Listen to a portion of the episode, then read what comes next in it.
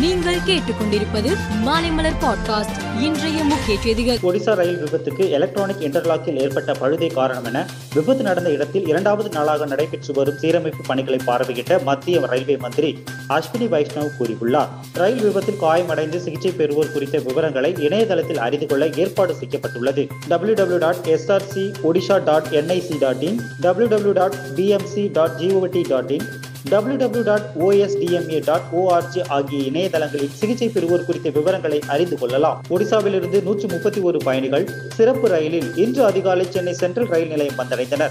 அவர்களை அமைச்சர்கள் Ma. Subramanian K. K. S. S. R. Ramachandran தலைமையிலான குழுவினர் வரவேற்றனர்.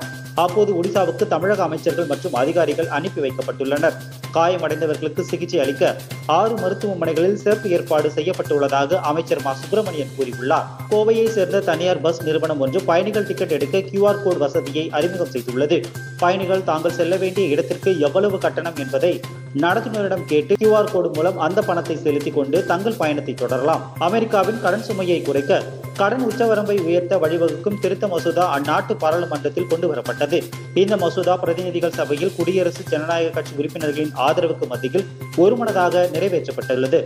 இதனைத் தொடர்ந்து செனட் சபைக்கு மசோதா கொண்டு வரப்பட்டது அங்கேயும் நிறைவேற்றப்பட்டது.